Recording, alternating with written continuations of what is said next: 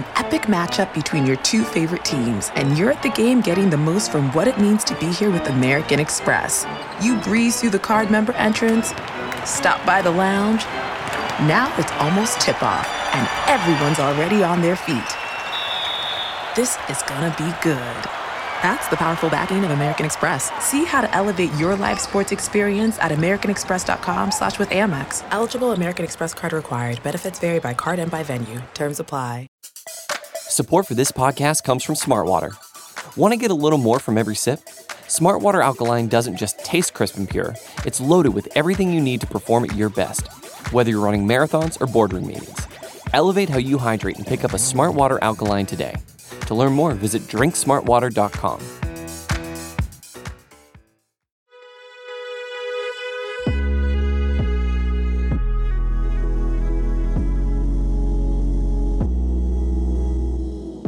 welcome to the Long Form Podcast. I'm Aaron Lammer, your co host. On the line, Max Linsky. Uh, Evan Ratliff is another co host, though he is not here for this intro. Hello, Max. How are you, sir? It is uh, it is good to see you. Evan is uh, doing his you know investigative reporting thing, but Aaron, you're doing the interview thing. Who is on the show this week? Uh, on the show this week, I talked to Alexandra Lange. She is a design and architecture critic. Uh, I enjoyed her work very much at Design Observer. She was at Curbed, and she has a book out now. It's called Meet Me by the Fountain An Inside History of the Mall. It is exactly what it sounds like a deeply researched history of the rise and fall and, dare I say, potential rebirth of American mall industry. Malls are coming back. I, I don't know. We don't we don't give spoilers uh, in the intro, but um, you know I, don't know a ton about architecture. I know next to nothing about uh, architecture criticism. I, as far as I know, she's the first person who we've had on the show who writes about this topic. And one of the things I wanted to talk to her about is that generally, when you read about architecture, you're reading about some ascendant uh, prize winning architect. And uh, what she's writing about in terms of the history of the mall is architecture from a very different perspective. So that's uh, that's the interview. We are brought to you, of course, in partnership with Vox, who help us produce this show. Thanks to everyone at Vox. Now here is Aaron with Alexandra Lange.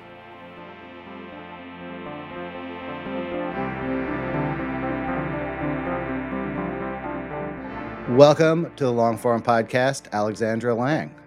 Thank you. you have a new book out. It is about the American Mall. I guess it's about are, are, there international malls in it also, or is it only on the American Mall?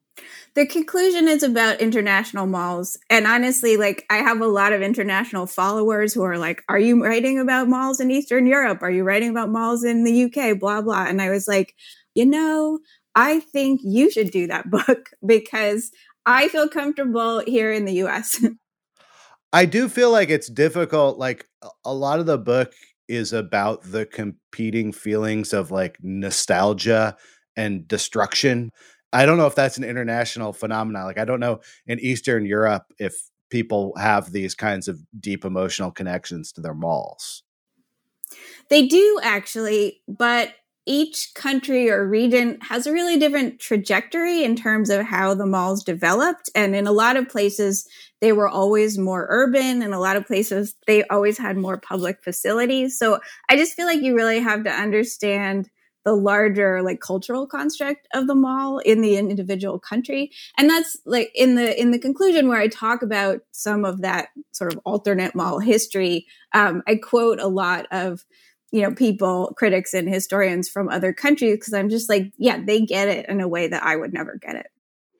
So for you when you're bringing to life uh, malls where do you find the balance between describing like the physical structure and everything else that goes along with understanding something like a mall? Well i mean i think the first thing for me is that I actually find it very easy to describe things. Like I'm just like a fundamentally visually driven person.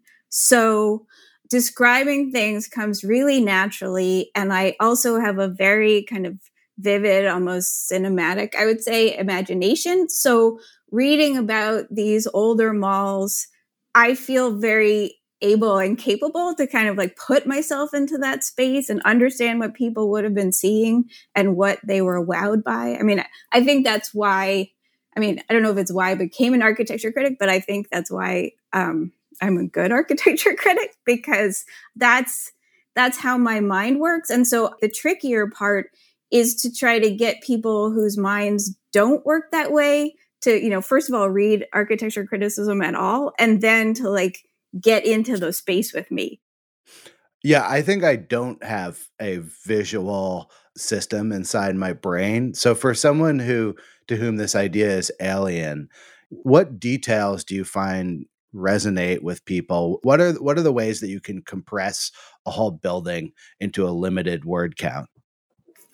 Well, I think this is something that I've told my students a lot. Like the easiest way to get people into an imaginary building, let's say, or you know, a historic building, um, is just to do it as if you were having that pedestrian entrance experience. So to go into a mall, I would say, you know, talk about the parking lot, talk about what the entrance canopy looks like, the pavement under your feet, because in fact, there's so much kind of pavement and floor in a mall and what the material of that is like makes a huge difference in how you're kind of reading the aesthetic go down that long hall and then you see a fountain you know that's the title of my book. So what does that fountain look like? Is it pretty? Is it sparkly? Is there light coming down? So just to describe that coming in seeing the kind of main event of the mall and then going off in whatever direction to the department store, to the food court, you know, to the bookstore, I think is the easiest way. And you can do that for any building. Like you're trying to, you're trying to figure out like what the architect wanted you to do and then describe that feeling in like a physical and grounded way for your reader. How do you think about the relationship eh, of the building being a success on its own terms or based on the objectives of the people building it versus your own subjective opinions on whether it's beautiful or not? Like, what are the merits on which you are uh, evaluating a, a physical structure? Well, I think for me, the first question is like, is it working? Like, I, I want to know what the architect thinks, not because I think they're the be all and end all opinion of the building, but just as a kind of baseline. Like, can I understand what they were doing?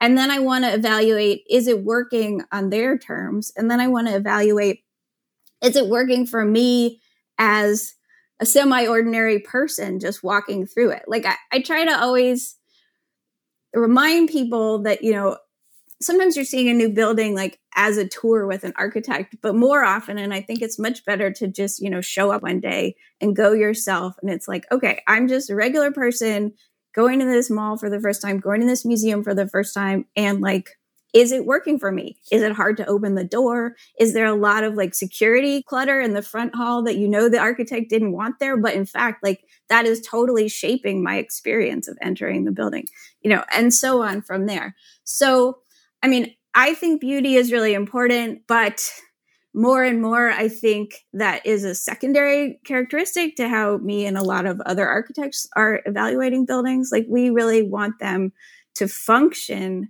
at a deeper level and for more different kinds of people. And I think you just kind of add layers of awareness. Like, now, obviously, there's been more talk about how buildings serve people with disabilities. So, if you have designed your building with a big important set of steps at the entrance and that's clearly the way the architect wants you to enter that's problematic because a lot of people won't be able to take those steps. And are they shunted over to the side? Like just because i can walk up the steps doesn't mean i shouldn't evaluate the other ways of getting into the building. As you get into more avant-garde and showpiece architecture do the same kinds of values hold true? Yes, absolutely. I mean, I like I think architecture has got to work. Like that's one of the things that makes it different than art.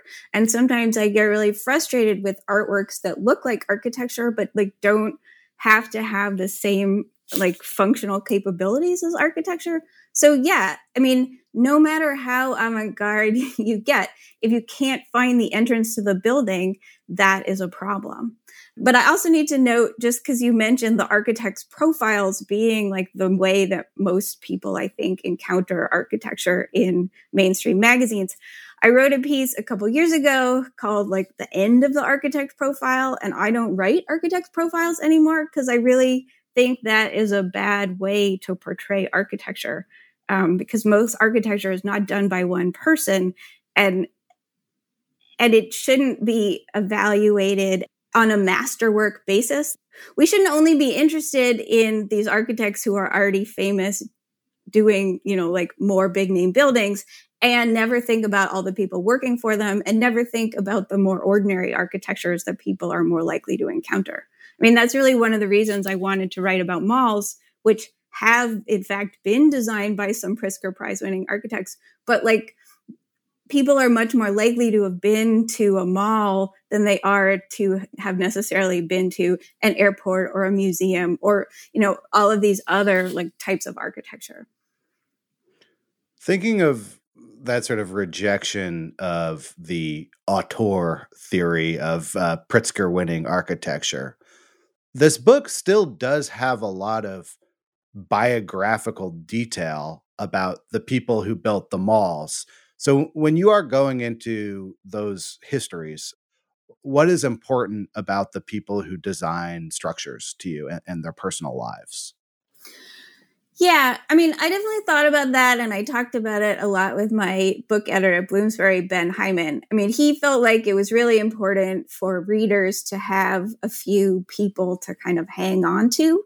And so Gruen is a really obvious one, and he has a fairly spectacular biography. I actually struggled a lot with that chapter because I think he's the, let's say, mall maestro that has had the most written and done by it. Like he was the most known figure already. And so I had to kind of pick my way through his memoir and some of the other biographies of him to try to figure out which narrative about him I wanted to tell and kind of which points of emphasis I wanted to make. I mean, I think the privilege of being a critic is that you can pick and choose. Like I would never write a biography of someone because obviously you're still picking and choosing, but you do have to have this whole sweeping chronology and, you know, talk about their childhood and stuff like that. And I don't find myself so interested in that. But like with Gruen, it was interesting to me that he worked on the GM Futurama, which is this very famous, you know, pavilion at the 1939 World's Fair that set out to show the world in 1960. So like obviously, you know, like from a design point of view, obviously that was a formative experience in his biography. So I feel like I had the option of emphasizing that rather than some other things about him because I felt like you could draw kind of a design biography that was more compressed and I also was at pains to credit his first wife, Elsie Krummeck, who did a lot of the original New York City boutiques with him. So, like, that's another way to try to complicate this story. Say, like, hey, you know, he had a collaborator who was actually a woman on a lot of this early work that made his name. And she's not always mentioned more recently, but, you know, traditionally not always mentioned. Buildings don't necessarily have such a neat beginning, middle, and end. And if they do, it's played out over a hundred years sometimes. So, how do you think of structure in terms of how you turn this story into a book? Well, it actually, I mean, this book grew out of um, a few articles that I wrote for Curbed when I was the architecture critic there. Um, and really, the first article I wrote about malls for Curbed was in 2018 and it was the mall isn't really dead we're just calling it different things now sort of story so i would say that like my premise from the beginning was like yes there is this huge popular narrative that malls are dead and a lot of people that i talked to about this book was like oh are you writing about dead malls and i was just like you know i would never spend 2 years of my life writing about something that was dead like that is just not my attitude like that's like that's not a fun book. Like I don't think people I think people want to look at those pictures, but I don't think they want to read like a narrative that ends like in the end like the mall is over. But so my premise was always some malls are dying, yes, but we in America, you know, people are still designing and building things that look like malls, that act like malls, that have this narrative of malls. So maybe it's time to remind people that there is this much longer mall narrative of malls, that malls have a history and that malls like haven't always been the same, that like they have periods just like any historical form of architecture. And that there have been a lot of deep thoughts about malls. I mean, I, I, think part of my narrative was just like, no, malls are dead yet, but also it was like, malls aren't superficial either, right? They can seem like this commercial space. We associate them with teenagers and brands and all these things that are sort of like bright and colorful and fun and a little bit disposable. But not only is the architecture not disposable, but like those feelings that we have about them aren't disposable either.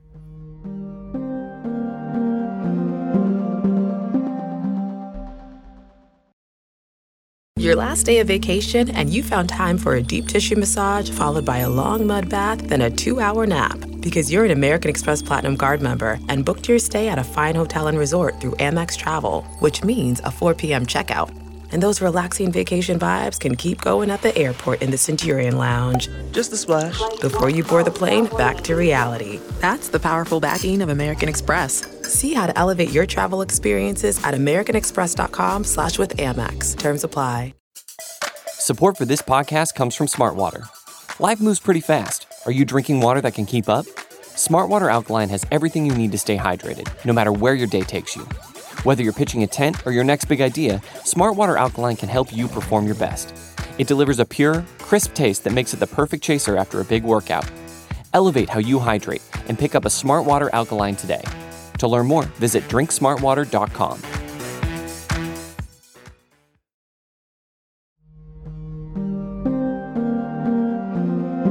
What were your like research techniques? Like how do you get into these things that were kind of like blips in the local paper at the time? How do you how do you go about that? Well, there are a lot of great um, mostly on Blogspot. Actually, there are a lot of great mall blogs that I feel like have done a lot of the research work for me, or at least like the preliminary research. There are also a fair number of videos on YouTube about mall openings, especially, you know, scenes from the mall opening filmed by the local TV station. That's how I know that at, say, Owings Mills, they had this shower of feathers you know coming down from the ceiling of the atrium when opened and and i guess yeah like one thing i'm trying to do is like make people feel that excitement to see these as like a civic moment because I don't think, you know, malls are that way in our imagination now. And then I did read a lot of articles in local papers. I mean, like one of the blessings of the digital revolution is that I was able to do a lot of the research for this book, you know, at my computer at home, like via NYPL databases, via like various newspaper databases, these mall blogs, you know, which are basically amateur historians, like all of that was very present and helpful and like I I could just get it from my computer. When malls were in their full swing at the the peak of the American mall, was there a lot of criticism written? Like were you able to draw on other critics in putting together the book? Yes and no you know, one of the things I found out was that Jane Jacobs actually went out and reviewed Southdale, Victor Gruen's first indoor mall, you know, as if it was this main event. So, like, that's really fun. Everybody who's heard of Jane Jacobs is like, okay, so Jane Jacobs thought the mall was super important. Um, there's another critic named Grady Clay, who was more of a regional critic, and he also covered malls. But then, like, I would say at the top echelons of criticism, there was a lot of negative energy towards malls. Basically, my two greatest like architecture critic heroes, Ada Louise Huxtable and Michael Sorkin, hated malls. And my epigraph is from Ada Louise Huxtable, and it's kind of a joke because it's a very dismissive quote from a story that she wrote in 1976 about malls. So I just put it in there to kind of say, like, this is what I'm fighting against. Um, like, I love these people; they were great critics, but I think they were wrong about like what malls would ultimately come to mean. How did you become a architecture critic? What led you here? So I'm like the third generation in a design family. So I was always like oriented towards design. We had a lot of modern design in my house. That was just like kind of a dialogue that like came very naturally to me. And I started getting interested in architecture when I was like 12 or 13 and I took a class at the local community center and my mom actually gave me a book of Ada Louise Huxtable's criticism in high school. So I had the idea of a critic in the back of my mind. Um, and then in college, uh, I was like a double major in literature and architecture, and I was an arts editor at the school paper. So I, I was basically, I mean, you can make all of these narratives sound super smooth, like I, you know, this was destiny, blah blah, and it, it wasn't like that at all. But I was always simultaneously interested in writing and architecture and when I got out of college, I got a job um, as an editorial assistant at New York Magazine. And that's what really taught me about feature writing, which I sort of do on and off. But I think that my criticism is fairly featurey. Like I like a scene, I like a walk around, all of these kind of techniques. And that definitely comes from my time working at New York Magazine. After I worked at New York Magazine for about five years, I went back to school and got a PhD in architecture history and I was still freelancing during that time, you know, for money. And after that, I just started to specialize more in writing for architecture and design publications and to try to kind of narrow my focus so that I would be, you know, seen as a specialist. I could write more opinionated things than I had been. But I actually think, you know, I so I've been working in journalism since 1994 and I've been a freelancer since 1998. So like there have been a lot of pivots in that time. And I feel like the most decisive one um, was in 2009 after the recession, like all the freelancing just dried up. Like all of these places that I'd been writing for regularly, like were like, no, we're just going to do it in house.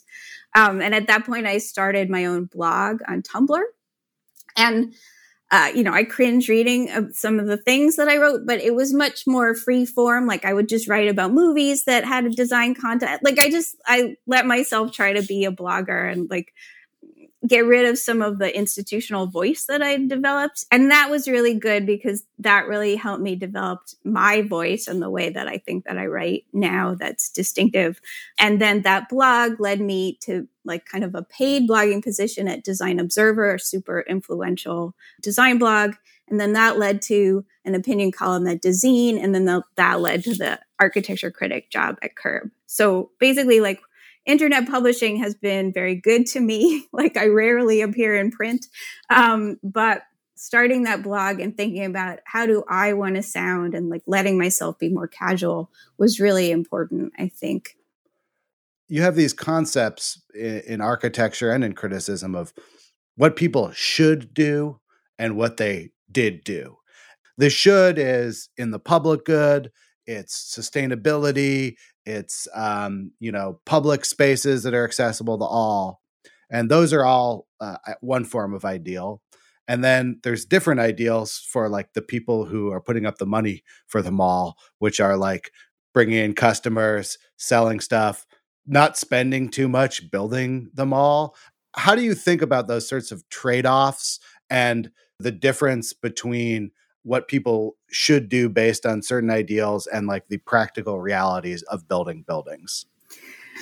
I don't actually believe that better materials are always better. I mean, if you look at con- okay, if you look at contemporary mall design, there's a lot of marble, a lot of shiny marble, and all the malls I like, like the one I talk about in my second chapter, North Park, has polished concrete floors and white brick walls, and it's so much nicer than these kind of alienating, super shiny, super hard marble spaces like at American Dream and some other, you know, malls, like part of Mall of America has been remodeled and it looks very similar.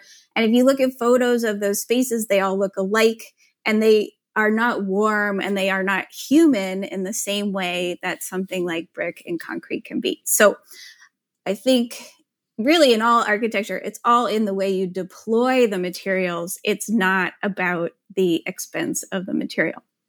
The other part of your question, I agree all of those things should be public goods. Like the public domain should provide clean bathrooms and air conditioning and like lots of comfortable seating, but it is not doing it. It's certainly not doing it in New York City where there are no benches in Moynihan Station. Um, and it's just not doing it in general. And the malls, by and large, are. And we have to look at the, like, we critics, you know, people who are interested in like the future of architecture and urbanism have to look at the places that people actually like to go and what those places are surviving. Like, there's no point in just standing back and only talking about these idealized spaces. I think most critics, like, we want to be active. We want to talk about what people like, what they're doing. And one of those spaces is malls.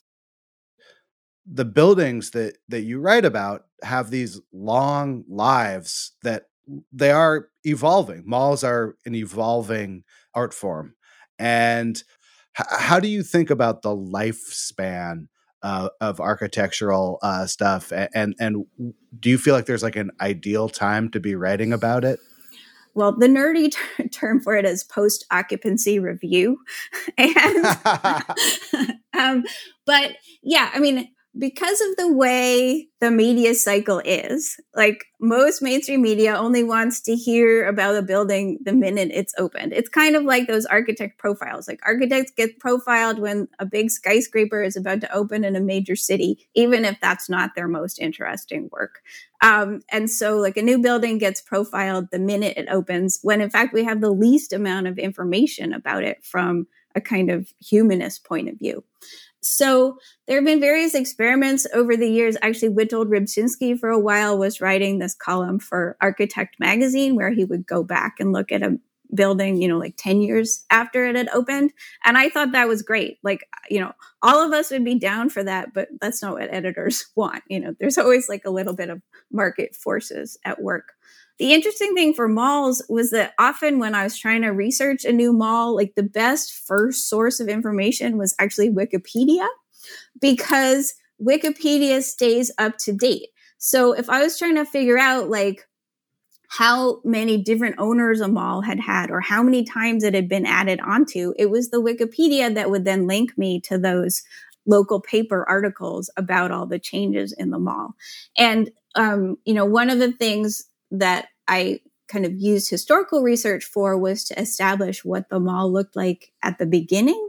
But then sometimes the ways a place like the Mall of America has changed, like what you're actually seeing is fashion imprinting itself on the architecture of the mall. And because the mall sells fashion, I think it's honestly easier to talk about the changing looks of a mall than it is to talk about the changing looks of some other building types.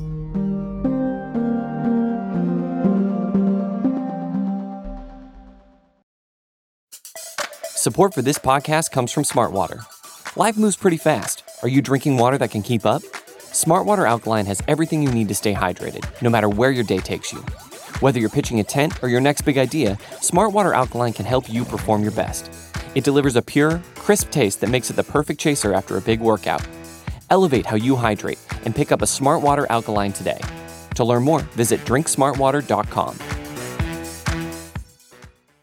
Now streaming only on Disney Plus. My name is Taylor. Welcome to the Eras Tour.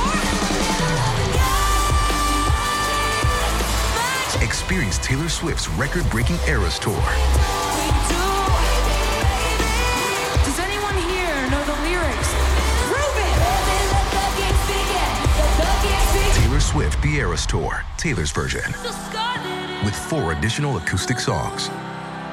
Now streaming only on Disney Plus.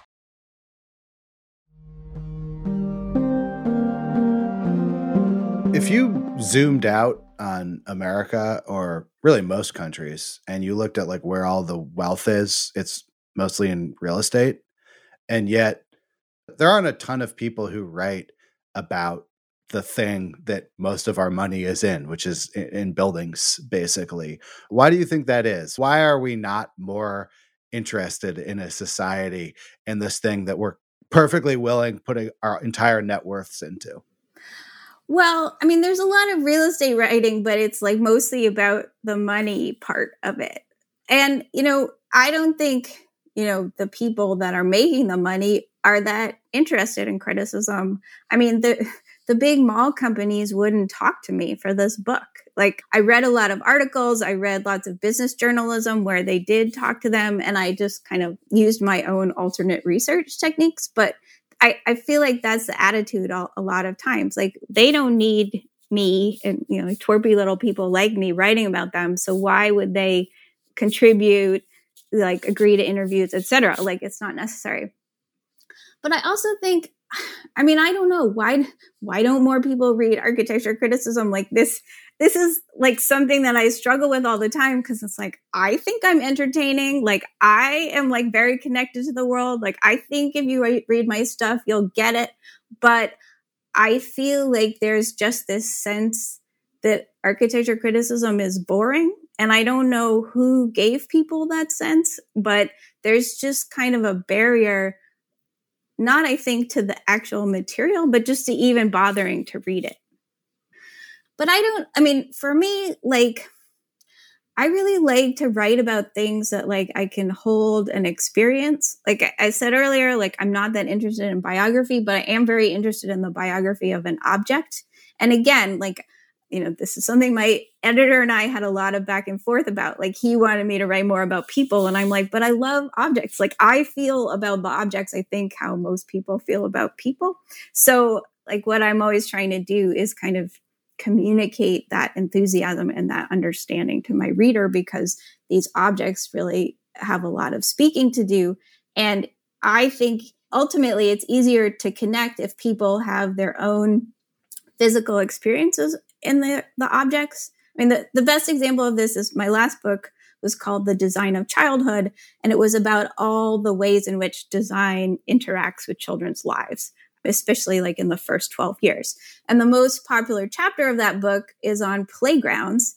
And I think it's because everyone's been to a playground, you've seen a playground. So then I think that kind of softens you up to be willing to like let me tell you about the whole history of playgrounds. I mean, I, I, feel like that's a great analogy for the mall book. It's like you've been to a mall, but did you know that like malls have this whole complicated history, that they have periods, that they have actually multiple innovators? Like, I feel like you should want to know about that.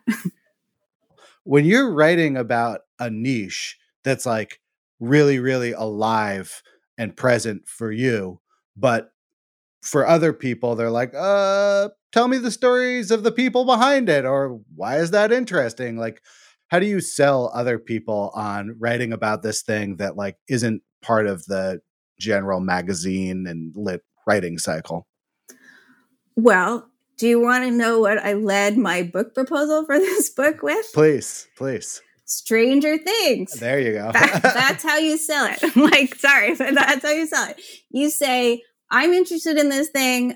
Like, I think that I have pretty good kind of cultural antennae and news judgment. I think other people are interested in malls. Like, we're at a place with malls, but like, how do I prove to book editors that are, again, you know, general interest, um, that malls are interesting? I'm like, what's like the biggest TV hit of this year and like where is it set and like when were the Duffer brothers born? Oh, like that's my target audience. Like 80s babies like the Duffer brothers who like want to go back to this place where they discovered the mall, where it was this place of freedom. You know, there's that whole great fashion sequence where, you know, Eleven gets a makeover. Like that is a classic 80s, 90s movies scene that they've put in this show that came out this year, or, you know, the year I was writing my book proposal. So yeah, I basically used other pop culture, other more popular pop culture as proof.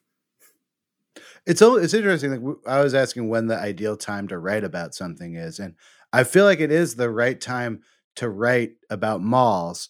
It's not because of Stranger Things, but it's almost like it being malls time is working on the same like pop cultural life. Are we in a like 1980s like cultural cycle right now? Is, is is that the right amount of time? Okay. Yes, that is uh, absolutely what's happening, and like Yes. so what's next? Like, what, what would the next next thing that we're gonna pass in the canal of time? Mm. I guess the '90s. Yeah, but the '90s is bad. I mean, the 90s is really problematic. Um, well, for architecture, like the 90s is the architecture that a lot of architecture firms suppress on their website.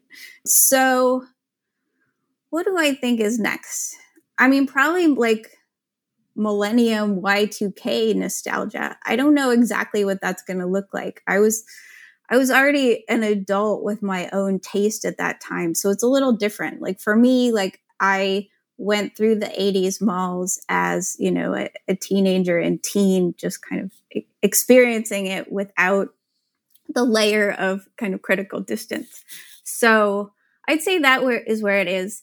I mean, like one of the things that flagged me that like the 80s was now history was not just Stranger Things, but also looking at what people were interested in in terms of architecture history, like where the academics were doing research. Because when I wrote my dissertation in the early 2000s, it was about post-war architecture and that was still like a growing field. But at this point like post-war architecture is over. Like people have been over and over and over it. And i was seeing many more like dissertations and publications writing about the 70s and 80s you know postmodernism was back. So that you know like it happens differently in every field but it can be an indicator of just like that we are as a culture ready to look at something through the lens of history What's next for you? Do you have uh, projects already planned? I guess it's unfair. Your book came out this week. I should give you like at least six months before I ask you to answer that question. Yeah, I'm not one of those magical people that has already sold their next book. I think what I'm interested in right now is doing some work that is not writing a giant book and maybe not even writing criticism. Like one of the projects that I took up this year, kind of like while I was in book edits, was I'm editorial advisor to a podcast about women architects called New Angle Voice. And we launched our first season this spring and it's done really well. We have like 30,000 downloads um, of these profiles of five deceased women architects, which I think is pretty amazing. So we'd really like to do a second season of that. So that's something I'll be working on in the fall. I'm going to be teaching next spring um, a criticism class. So, yeah, I'm trying to kind of skip around for projects that use a different energy than writing a book. And I'm hoping by doing that, that some new ideas about my next book will start to germinate. Well, thank you so much for this interview. Thank you.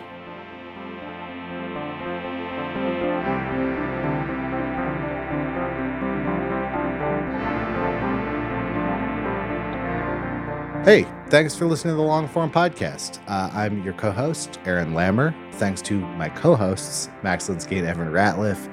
Thanks to our editor on this episode, Jackie Sojico. Thanks to our intern, Susan Peterson. Thanks to everyone over at Vox Media. Oh, thanks to my guest, Alexandra Lange. Uh, thanks to you for listening. If uh, you're enjoying the show, consider uh, reviewing and uh, rating it. That seems like a good thing to do. We'll be back next week.